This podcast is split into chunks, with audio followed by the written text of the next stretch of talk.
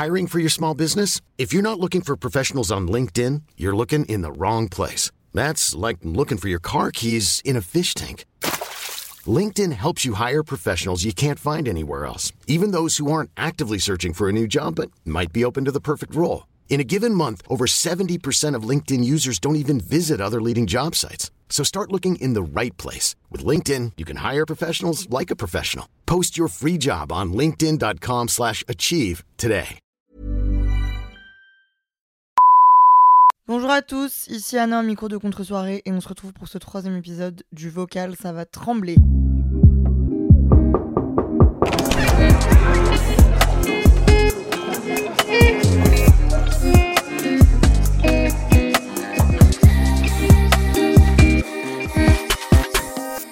Ok, donc euh, avant toute chose, je sais pas pourquoi, je vais même pas avoir mes règles. hein. Parce que normalement, je me sens comme ça juste avant d'avoir mes règles.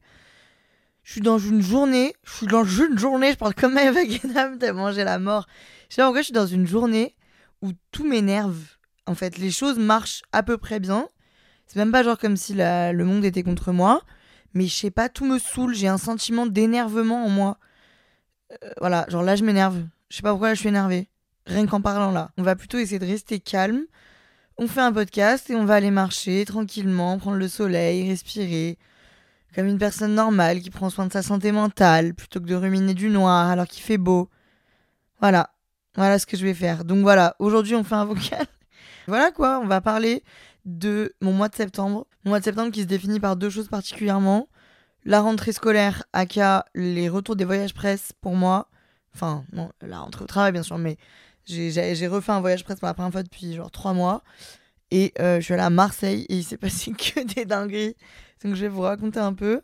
Et le nouveau truc qui fait qu'actuellement je suis un peu sur les nerfs également, en plus de mon humeur, peut-être ça joue, euh, le fait que je cherche un appart à Paris et que personne ne veut de moi. Bon bref, commençons ce vocal, je pense qu'il va être un peu plus long que les autres parce que j'en ai gros sur la patate. Euh, début du mois de septembre, je reçois un mail d'Apérol qui me dit euh, est-ce qu'on, est-ce que tu voudrais bien venir pendant trois jours avec nous à Marseille avec un cast trop sympa, de gens trop cool, dont ton amie Chloé, Chloé qui est une de mes meilleures amies. Euh, on va s'amuser, être au bord d'une piscine, faire du bateau, boire des spritz et euh, danser jusqu'au bout de la nuit. Vous me connaissez, j'ai dit oui. Donc, euh, 15 septembre, Chloé dort chez moi la veille. On a un train à 9h du matin. On met un réveil à 8h pour partir. euh, Non, on met un réveil à 7h pour partir à 8h de chez moi et aller à la gare. On monte dans le Uber à 8h. Et là, phénomène qui arrive un soir de pleine lune sur 3 à Lyon, à qu'à jamais. Il y a des embouteillages. Pour faire mon trajet pour aller à la gare, il y a vraiment jamais d'embouteillage. C'est quelque chose qui n'existe pas. Je le fais depuis euh, un an, une fois par semaine. Je n'ai jamais eu d'embouteillage. Et là, il y a des embouteillages. On met une heure à aller à la gare contre 20 minutes. Donc on arrive à la gare à 9h02. Le train était à 9h04, donc on le rate. Bien sûr. Et le prochain train était deux heures plus tard. Chloé, je sais pas ce qui lui prend, me dit viens, on loue une voiture de loc et on y va en voiture. Marseille, c'est à 3 heures de voiture. En attendant le train et en prenant le train, on allait aussi mettre 3 heures. On s'est dit, ça va être très sympa. On fait un road trip, on met la musique, on kiffe. On avait prévu de rester plus longtemps sur place à Marseille, donc on s'est dit en plus, euh, on pourra se déplacer partout où on veut et tout. Chambé, euh, faisons ça. On va sur Getaround avec le compte de Chloé. Getaround qui est une appli qui est trop stylée, c'est pas du tout un placement, qui permet de louer des voitures en instantané euh, avec un code et tout, c'est chambé. Donc Chloé loue avec son permis, et puis on, on du fait que même si j'ai pas mon permis depuis deux ans, on fera moite-moite de conduite et tout. Euh, donc vas-y, je conduis l'allée, tac tic touc, tout va bien, on chante, on danse, ha ha ha. On arrive à Marseille just on time et tout, on est trop contente. On commence notre séjour à Marseille, tout se passe très bien. Et le lendemain de notre arrivée avec Chloé, je sais pas, on se sent très Pinterest, euh, très that girl, on se dit on va aller faire un petit tour en voiture au Good, donc c'est tout au bout, de Marseille. Euh, c'est où il y a des rochers, c'est très, très beau, très naturel et tout. Coucher de soleil et tout, on kiffe, c'est trop beau, là là là. Encore une fois, on chante dans la voiture. Et quand on roule, donc sur les gouttes, c'est vraiment un village minuscule, les routes font un centimètre. Je, on voit, je conduis, on voit un couple de jeunes gens s'embrasser, toutes contentes, on crie, et là, tac, j'en oublie que je suis au volant, je tape la voiture contre une voiture à côté qui était garée. Donc là, gros bruit, tout s'arrête, les gens autour de nous nous fixent. Je descends de la voiture pratiquement en larmes. Le verdict est que j'ai rayé la voiture et que j'ai fait tomber la jante de la voiture qui était garée. Donc, enfin là, c'est cata, sachant que j'ai le permis depuis trois mois, hein, donc je suis encore euh, en test. En fait, je crois que j'ai pris la confiance beaucoup trop vite. Du coup, on panique. Et là, un petit monsieur, un petit Marseillais de genre 100 ans, descend de chez lui, vient nous voir et nous dit Les filles, vous êtes lyonnaises? Je viens de le voir sur votre plaque. À savoir que moi, je sais pas très bien lire les plaques. Donc retournez chez vous, on fera comme si on n'avait rien vu. Cette voiture, elle est là depuis trois mois, personne l'utilise. Elle me prend ma place, elle me saoule. Donc euh, bon, c'est pas très grave. On arrive à remettre la jambe en deux secondes. Moi, j'étais vraiment en mode, monsieur, donnez-moi un papier, un stylo, j'écris un mot au moins pour la personne. Le mec me dit, non, mais franchement, ne prenez même pas la peine à dire avec l'accent, mais je vais pas le faire parce que je vous respecte, les Marseillais. Ne prenez même pas la peine, oh Bref, le mec nous dit, partez. Du coup, bah, faut pas me le dire trois fois. On prend le volant, on part. La voiture de, du monsieur du monsieur de la jante allait bien. On avait remis la jante et tout. À la fois, si cette jante est tombée, c'est qu'elle était pas très bien accrochée parce qu'on n'est pas non plus rentré dedans à 40 km/h. Du coup, voilà, on repart un peu euh, bah, du beau mocard parce qu'on se dit, bon, finalement, tout va bien. On roule, on roule, on roule. On arrive au parking de la Canebière, messieurs, dames. Je vais faire mon premier parking du monde. Je suis très fatiguée, hein, c'est à prendre en compte. Je fais un mètre dans le parking, je prends un virage pour descendre en moins un, je défonce toute la carrosserie de la voiture. Voilà. Tout ça s'est passé en une heure, hein, à savoir. Voilà, donc je racle la voiture de A à Z. Euh, enfin, de A à Z, non, de genre J à Z, quoi. Je fais une bonne rayure sur le tech. Donc là, on est dans le parking en, sueur, en eau. Chloé en crise de panique. Moi, j'ai perdu mon permis pratiquement. Donc Chloé prend le volant et à partir de ce moment-là, je n'ai plus conduit dans Marseille. Je voilà, j'ai décidé de prendre ma retraite. En fait, non, au final, c'est pas Marseille qui me pose problème, c'est les manœuvres. Et pour tout, toutes les, tous les problèmes que j'ai eu de voiture jusqu'à maintenant, c'est les manœuvres. Je trouve qu'on n'apprend pas assez à l'auto-école.